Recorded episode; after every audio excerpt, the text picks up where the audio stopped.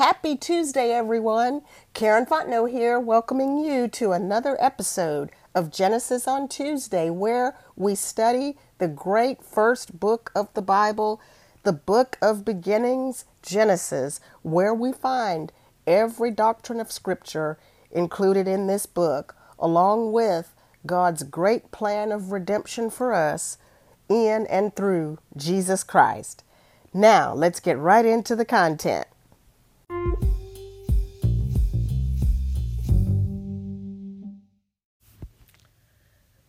Genesis chapter 4, verse 1. And Adam knew Eve his wife, and she conceived and bare Cain, and said, I have gotten a man from the Lord. And she again bare his brother Abel. And Abel was a keeper of sheep, but Cain was a tiller of the ground.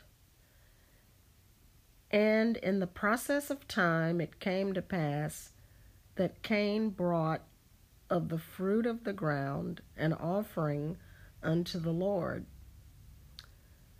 And Abel he also brought of the firstlings of his flock and of the fat thereof. And the Lord had respect unto Abel and to his offering. But unto Cain and to his offering he had not respect. And Cain was very wroth, and his countenance fell. Our Heavenly Father, we thank you so much for your word today, especially with this being um, the day after Christmas which brings on so much more meaning to our study in that Jesus was the fulfillment or is the fulfillment of the promise, your promise, first made to the first man.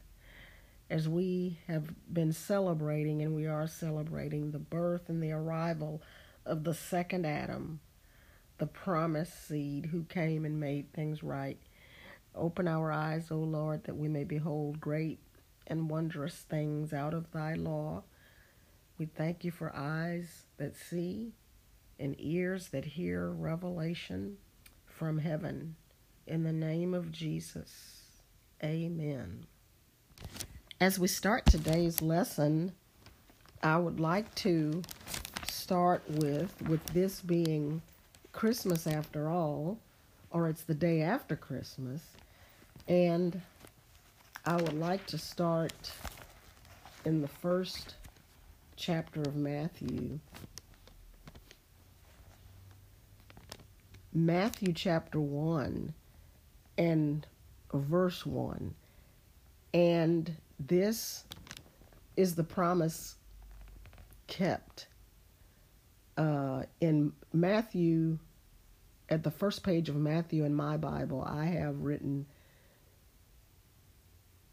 uh, the promise of Genesis, promise made to Abraham. Well, and before Abraham, the promise was made to Adam and to his wife, and then, or to his wife, I should say, and then the promise was made to Abraham, and then in Second Samuel, God promises David.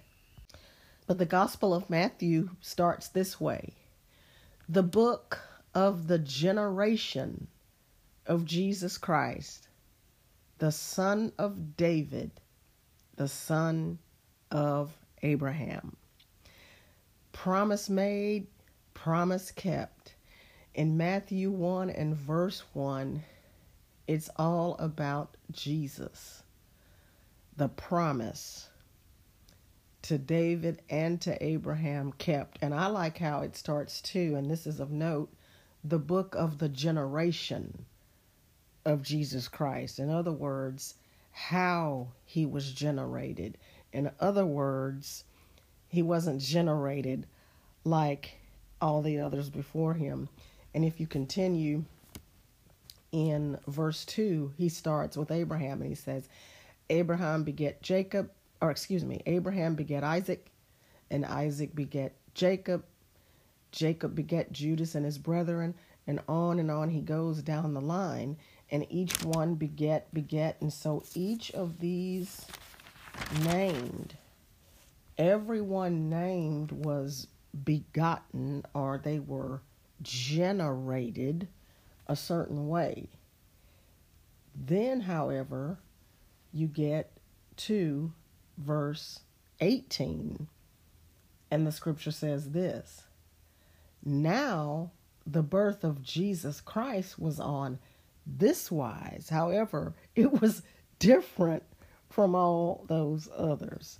So, amen. I thought that um, that would be a great way to start um, today with the fulfillment of the promise, which we first see uh, here after or at the sentencing of the man and his wife.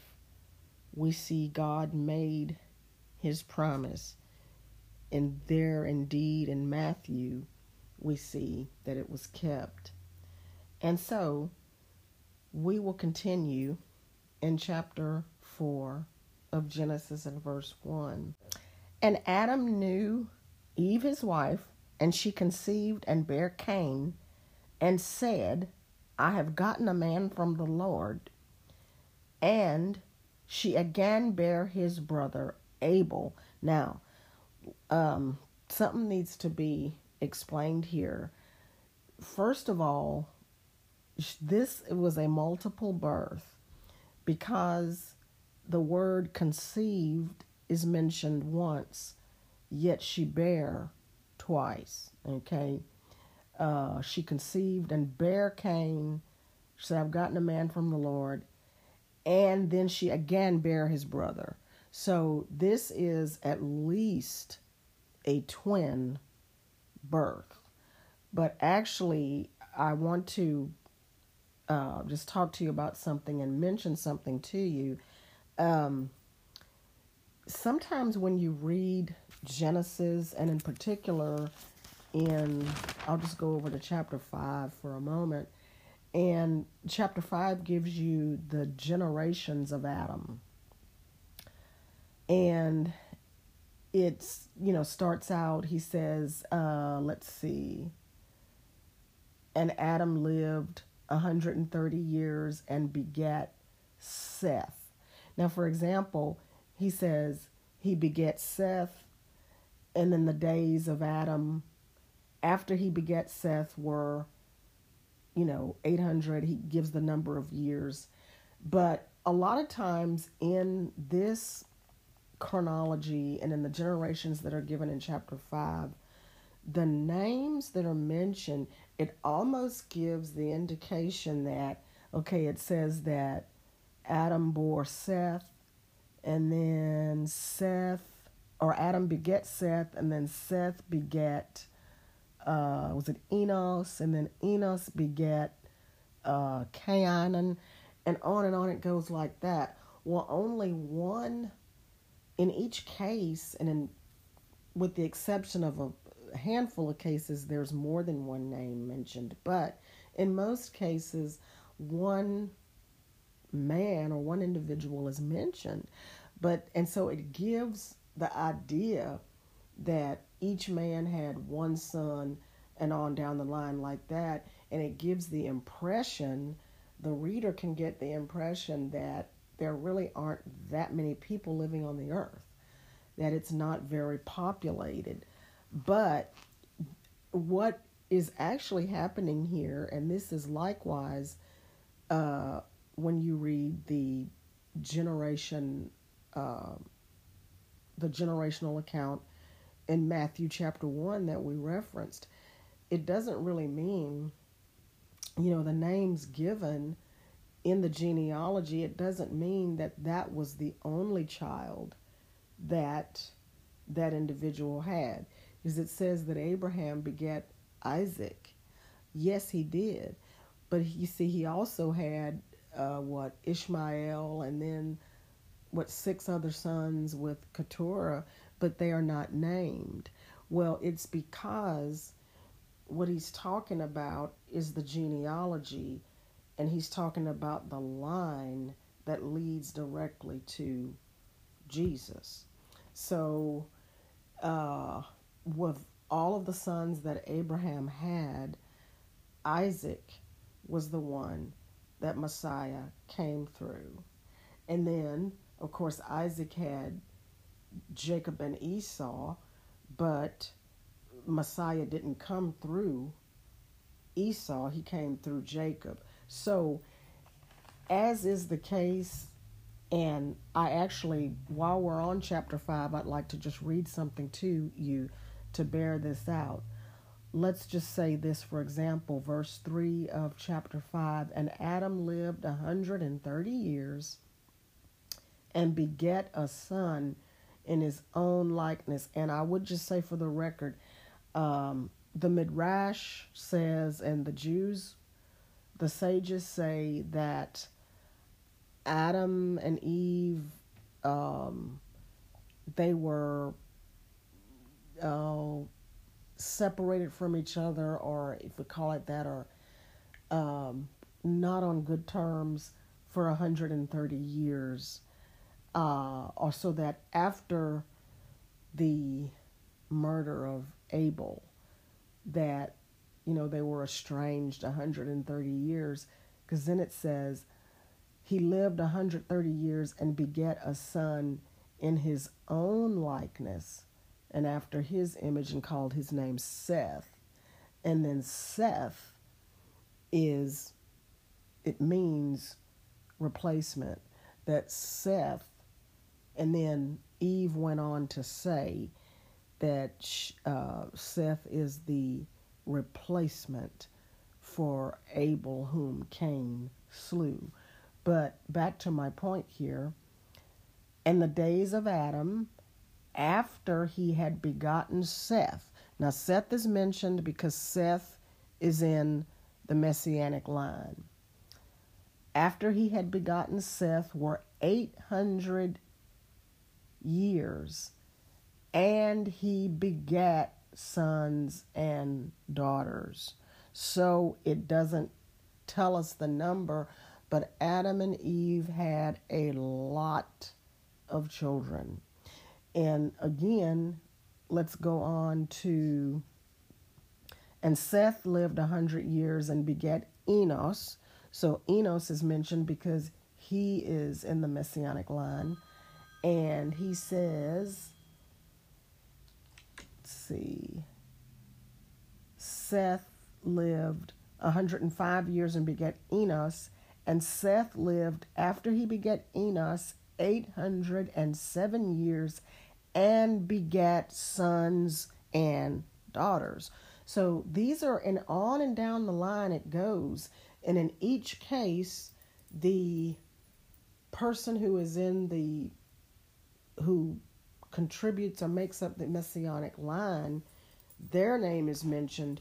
But the scripture goes on to tell us in the record that that individual lives yet hundreds more years and begets sons and daughters, plural. So, you know, the earth, the population of the earth, uh, you know, it, it, it multiplied exponentially. And I had even heard a scholar say that it is quite easy, quite easy to deduce that by the time of the flood of Noah, there could have easily been conservatively a million people on the earth.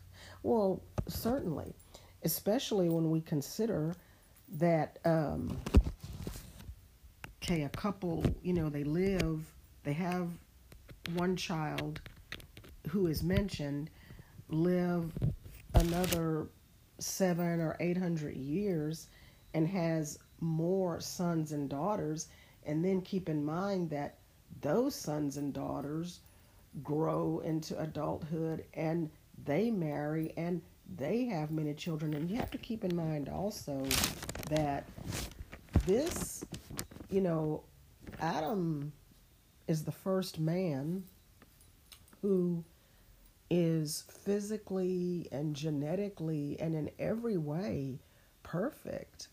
And so you all of these very very earliest earliest generations of man they're not far at all removed from that perfection. So these are people who um, you know they don't have physical ailments or um, things that it's not as it is these days, shall we say, for example, or even for the past number of years, where you know you have couples who marry and some you know don't have children they just they have this problem or that issue uh, in terms of conception and uh, and and they just never conceive or or there'll be miscarriages and a number of things like that. But here in this case, you know, this is um, you know, you're right close to again perfection and is not that far removed. And as the case goes, you know, that things and with the progression of sin or, or once death enters the earth, then things would get uh, progressively worse as things go down the line. but sin has not long, and death by sin has not long been in the earth. And so people um, are having children, healthy children, yet easily as relative to today. And um, so you the earth is populated with a whole, whole, whole lot of people. And I would also just say, and this is a side note, but it's worth studying also, that remember that the atmospherics and as well as the uh, physical makeup of the earth changed a lot after the flood. And one thing to make note of is that, you know, the atmosphere was very different before the flood. One thing of note is that before the flood, there was what is known as a crystalline canopy, which covered or was a canopy around the earth. And it was a crystalline and composure, and it was pink colored. And we can still see some of that peeking through even nowadays. That's why sometimes our sunsets, and some of our sunsets, we'll see some shades of pink in there, and that's some remnants of the crystalline canopy. But anyway, um, the with the earth covered by that crystalline canopy, the atmospherics were very, very, very different. Um, the topsoil, for instance, I think we said in a previous episode that the topsoil usually was about, you know, six feet high. Um, crops, vegetation just grew and at a rate and in ways that we just don't see today. And the actual atmosphere was very different. Um, for example, a person could, it was common, a person back then could run roughly 150 and closer to 200 miles before even becoming winded. That is just how how um, atmospherically everything was different, and of course, you know, such divinely wonderful, pristine environment for all to live in. But I say all of this just to make the point that things were very different, that we can't, um, we really shouldn't, in other words, we don't think of people living in this day and time having 30, 40, or even hundreds of children. You know, uh, even someone having a dozen or ten children these days is considered good heavens, you know, how did they do it? But it just wasn't like that then.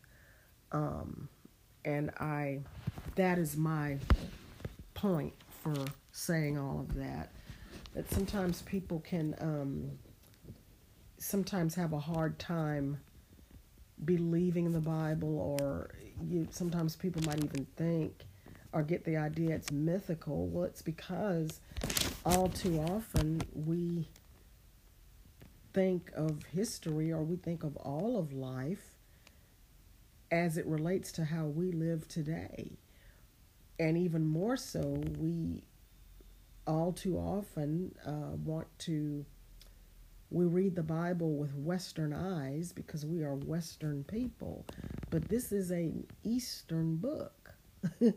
it is a Middle Eastern book, and so we have to just, you know, study it and um, not try to make it conform to our Western ways of thinking.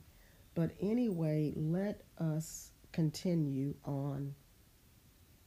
But getting back to the births of Adam and Eve, or the births of Cain and Abel, and saying that this was at least a twin birth, it definitely was a multiple birth. And the the rabbis say, and the Midrash says in Genesis Rabbah 22, in the Midrash, it says that, uh, as it is worded, two, the Midrash says that two went up to the marriage bed, that being uh, Adam and Eve, and seven returned. So the sages say that Adam and Eve, that in this conception that she conceived now, Genesis 4 1 tells us Cain and Abel, but the Midrash says that they had um, two sons and three daughters. So, and thereby, as the Midrash says, that uh, that would have provided for the wives that those two that each son was born with a twin with a corresponding um, twin sister thereby allowing for them to have offspring which sounds terrible and incestuous to us but um, the psalmist david talks about that god created the world. In Hesed, the Greek word Hesed, or the world, was created in kindness. And that word, kindness, as it relates to the kindness that would have permitted for and allowed for that if you're going to start the world with two people, with one man and one woman, and generate all of mankind from them, then there's going to have to be of special endowment of God, of special kindness, uh, a, a special provision would have to be made for there not to be ancestral laws or inhibitions with respect to, uh, or prohibitions with respect to close sibling or the sibling relationships.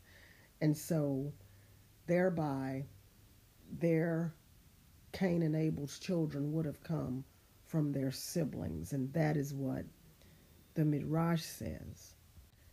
But the girls or the other births are not mentioned in Genesis. Here in, in chapter uh, 4 and verse 1. I'm gathering because Cain and Abel are the two of consequence of which the story develops from, and they are the two of whom um, the next events will unfold. So Cain is the first of her children to come forth, and she says, I have gotten a man from the Lord.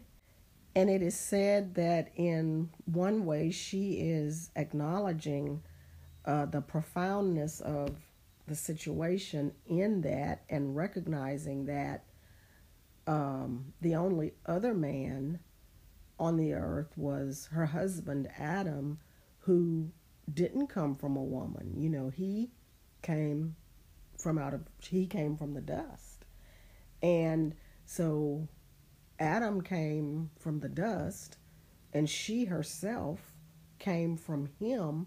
And so this is another first where a man uh, who I guess you know she can she can look at her son and she can see that he is an ish or of the male persuasion as is her husband but he didn't come from the ground you know but he came from her. And so that it's an acknowledgement that i have gotten a man from the lord.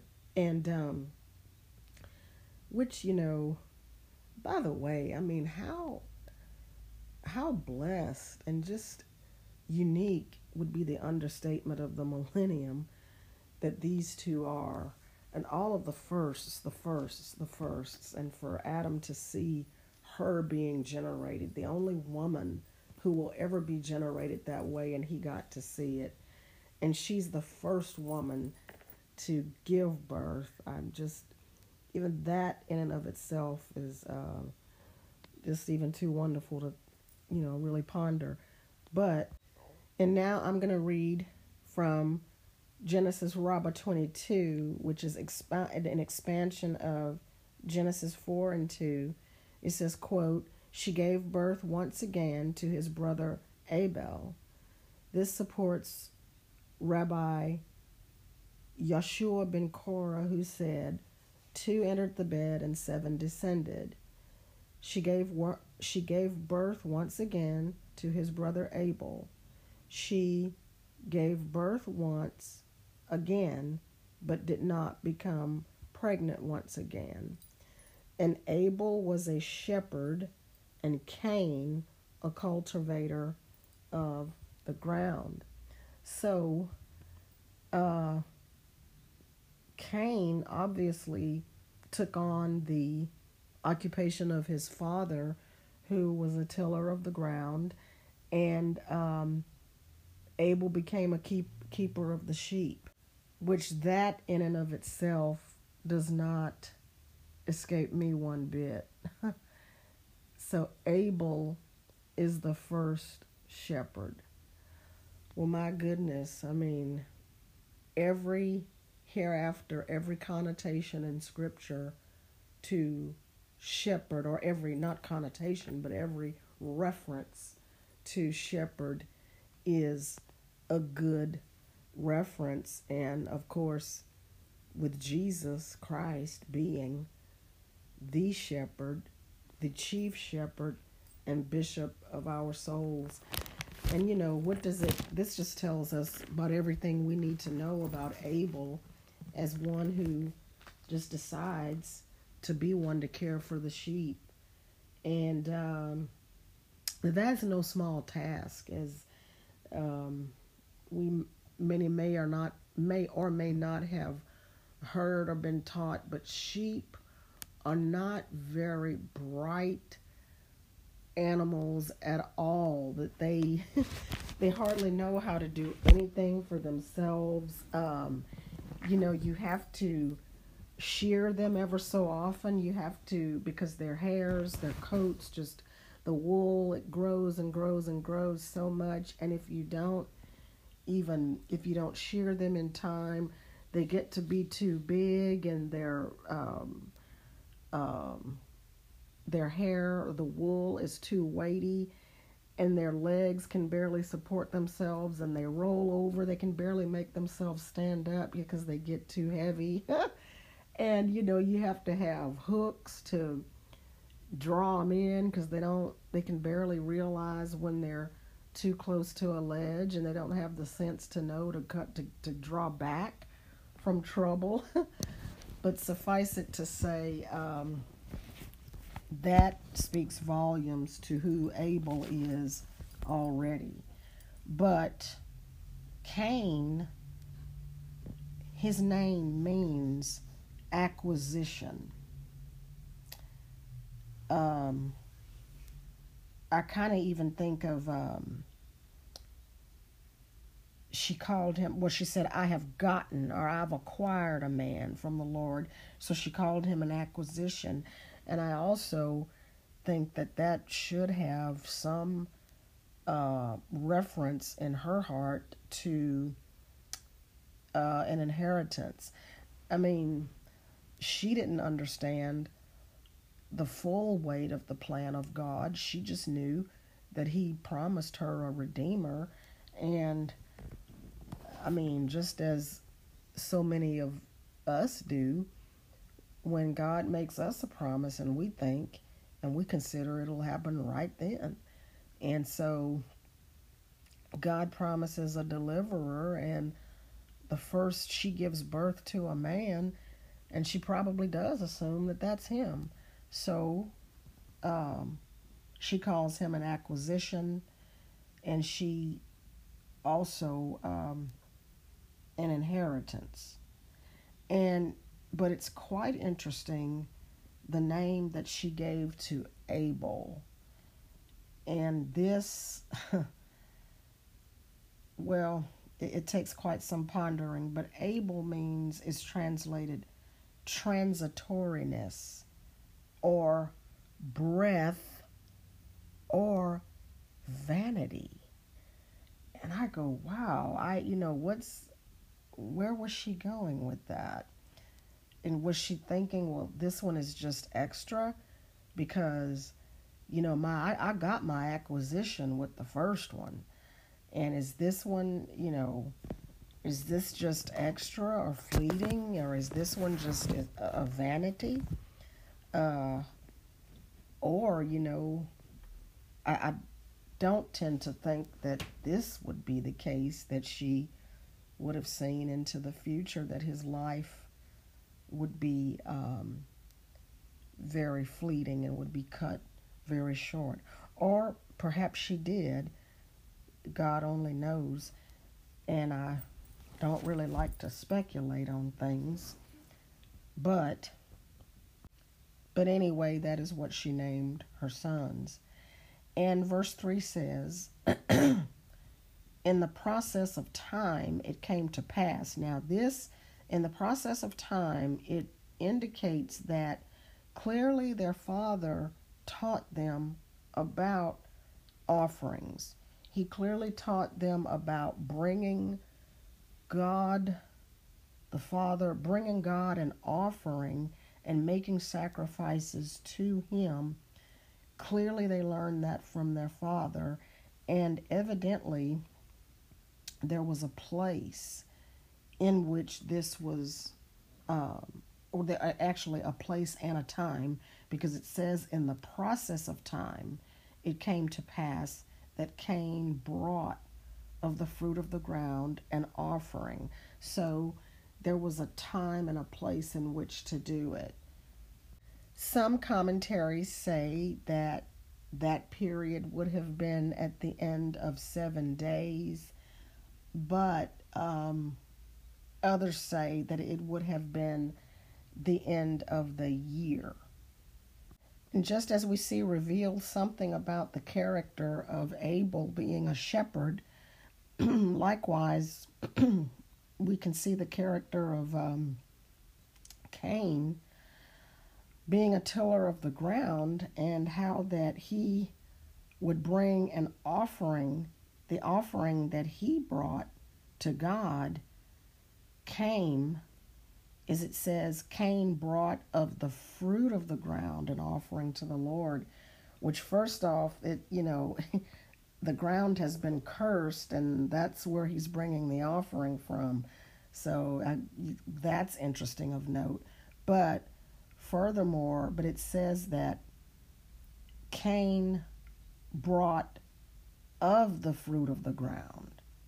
But then, if you read for into verse four, and Abel, he also brought of the firstlings of his flock. So that there's the distinction made right there. Cain brought some. Uh, he brought an offering, but he did it on his terms. He just brought some fruit, but it clearly wasn't the first and the best. Whereas of Abel, it says that he brought the firstlings, not only the first of the flock, and also the fat thereof. So Abel is bringing the best. And the scripture goes on to say in verse 4 And the Lord had respect unto, now look at this twofold respect. He had respect to Abel and to his offering. And likewise, the twofold in verse 5 But unto Cain and to his offering he had not respect. Something else very important to make note of here, and let's all make a note of it, write it down, underline it, highlight it, and all of this. But it is worth noting, as we are told in verse 3, that in the process of time, so Cain and Abel, they brought their offering to the Lord, capital L O R D. It didn't say that they brought their offering to Elohim, who we were first introduced to in Genesis 1 1. Elohim, the triune God, who is the creator of the heavens and the earth. No, that's not who they brought the offering to, but we talked about the Lord who is, that's translated Yehovah or Jehovah, the covenant keeping God, the God who is covenanted to us. The God who has said, I will preserve you and keep you alive. It is He who came on the scene after they fell and made sure that a covering was made for them not only in respect to extra layers of skin, but also that there was the shedding of blood of an animal to cover for them. As he is saying, I will preserve you and keep you alive. And whereas for this sin, um, there is a cost to pay, there is a penalty, but there will be a substitute. Um, you won't have, there will be a death, but it's not you who's going to have to die. Amen. So they bring their offerings to the Lord, who is our covenant keeping God, who is preserving them, who is keeping them alive, who is the source and the sustainer of their lives. So it is to him that they bring an offering, which again, clearly their father would have taught them. Hebrews chapter 11 and verse 4 tells us gives us more insight into this lovely man, Abel.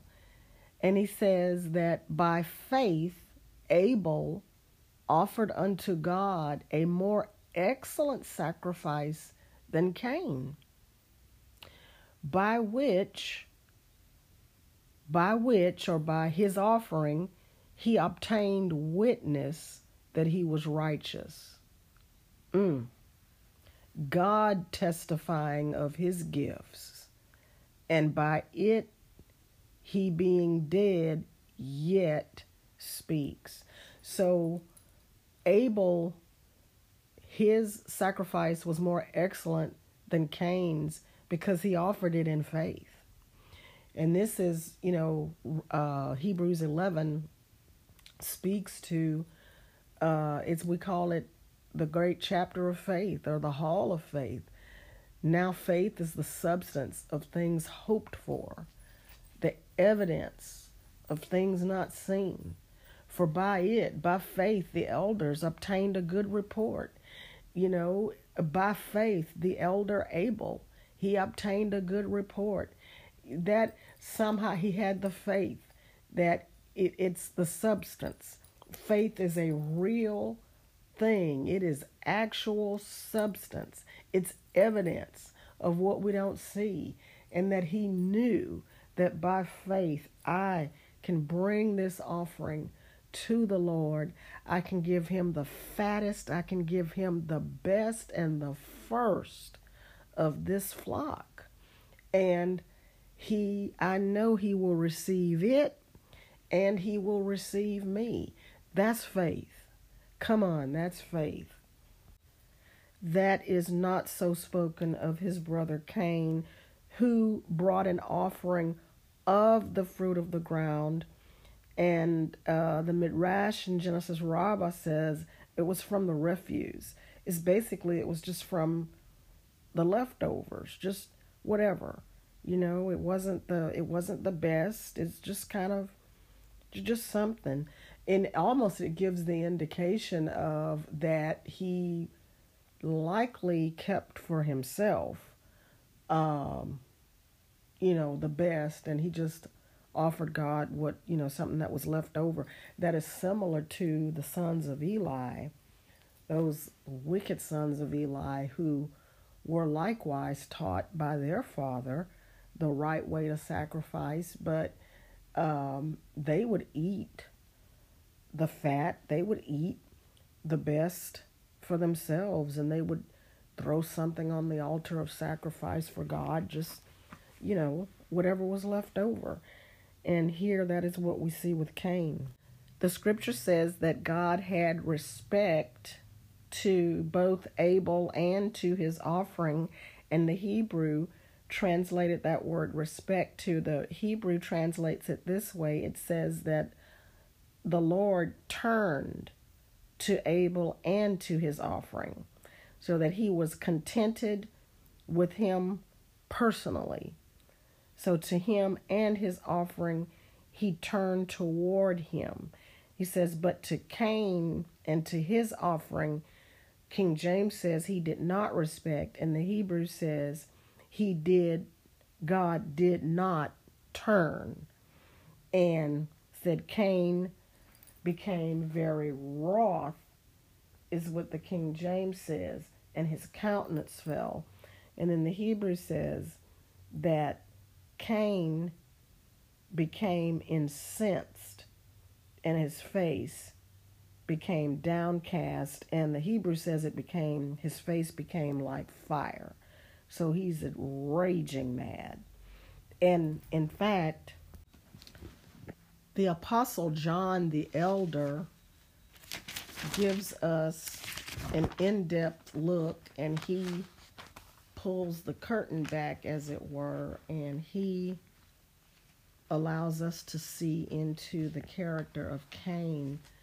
And I am looking at First John the epistle of First John chapter 3 and he's talking in this particular section he's talking about love for the brethren and when he talks about loving our brothers he says I'll just start with verse 11 well let me start with verse 10 in this the children of God are manifest or the children of God are evident, and the children of the devil.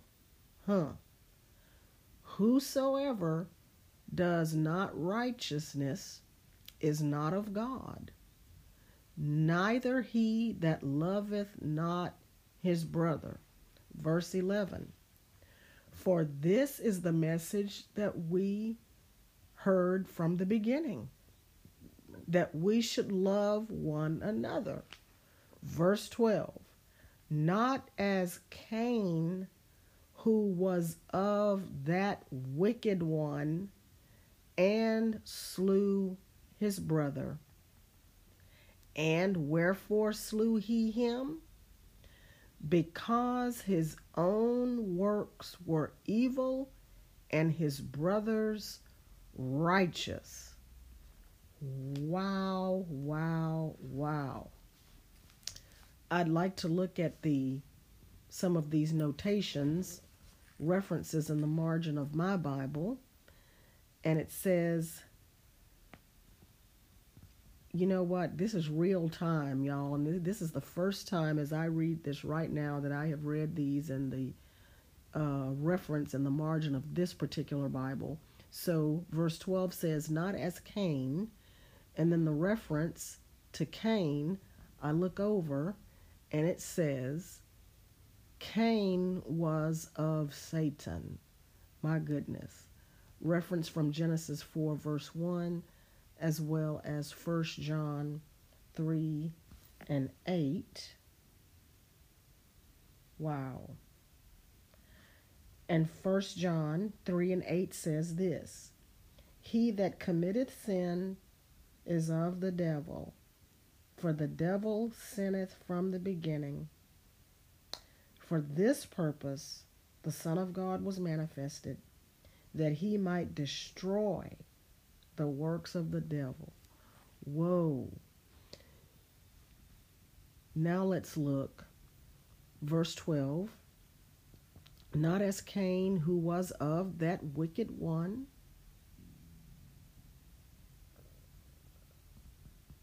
and slew his brother. And wherefore slew he him? Because his own works were evil and his brother's righteous. Now, the margin of my Bible there under because, this notation says, because he was a better man and more righteous than himself. This is many times the excuse of enmity. Hmm. And that gives us another reference to Hebrews 11 and 4, which I think that is what we read just moments ago, talking about Cain or Abel's offering, that Abel gave his offering in faith, and Cain, his brother, didn't. But you know, something else that comes to mind here is that John says that Cain was of the wicked one. Now, doesn't that harken back to exactly what God said there in chapter 3 at the sentence when he talked about the seed of the woman, who we know being Christ and those who belong to Christ? But then he talked about the seed of the serpent. And so we see even there, right there from the beginning, that Satan got involved there, and um, even with the first man, or the first man to be born of the woman, that she had so much hope in, but he was of the wicked one. My goodness. I would like to close with Jude, St. Jude, the epistle. It is one chapter and it is right before the book of Revelation. And it tells us in verse 11 Woe unto them, for they have gone the way of Cain. And this is speaking of people who have who speak evil and those who have corrupted themselves. And he says, Woe unto them, for they have gone in the way of Cain. Wow. So this speaks of Cain as an apostate. My goodness. Well, I think that is a good place to stop today. But in closing, I'm just pondering here about, and we can, it makes us turn our hearts towards offerings and how that, you know, the Apostle Paul spoke so much about offering. Well, Jesus talked about offerings too. But, you know, something that uh, Paul spoke about the attitude of the giver in the offering because you know, we want God to look upon with favor not only us, but also our offering and what we bring to Him. And so, what is the attitude? You know, it sounds almost like Cain, you know, brought an offering because he knew it was required. Um, even though he wasn't doing it right, he still wanted God to turn toward him and look favorably upon him, but he didn't. So he, you know, wanted to do it his way and wanted God to approve of it, and it just doesn't work that way. Whereas um, Abel's heart was right, he was giving God the best and doing it in faith because he wanted to please him. And I know Paul the Apostle tells us, you know, that God loves a cheerful giver. And so don't give grudgingly or of necessity. Like, I just have to do this. And I, you know, a lot of times when we feel that way, even though they are about to pass around the offering plate, well, just hold your offering and don't give it then. It doesn't mean you have to not give it ever, but just, you know, keep it and bring it into the plate and bring it to the Lord when you can do it in faith and when you can do it in a better frame of mind, when you can do it in a better spirit and in a better attitude.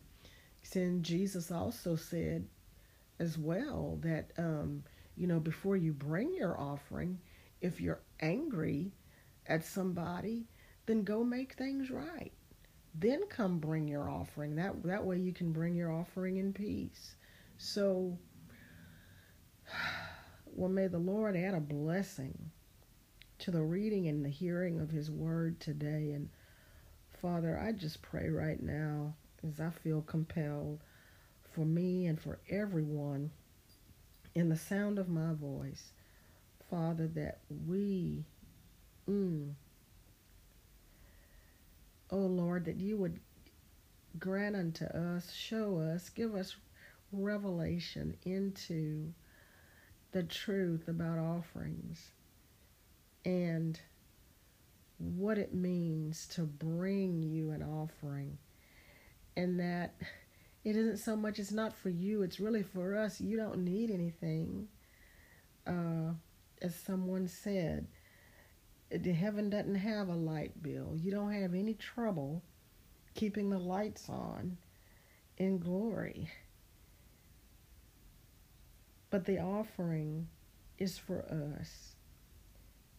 And that we bring you something in faith, knowing that you are not a man to lie, nor the Son of Man to repent but we bring you an offering in faith, knowing that you are our provider in every way, and that there's no way that we can bring to you anything in faith, but that it is not looked upon favorably by you and multiplied back to us in blessings and in ways beyond measure.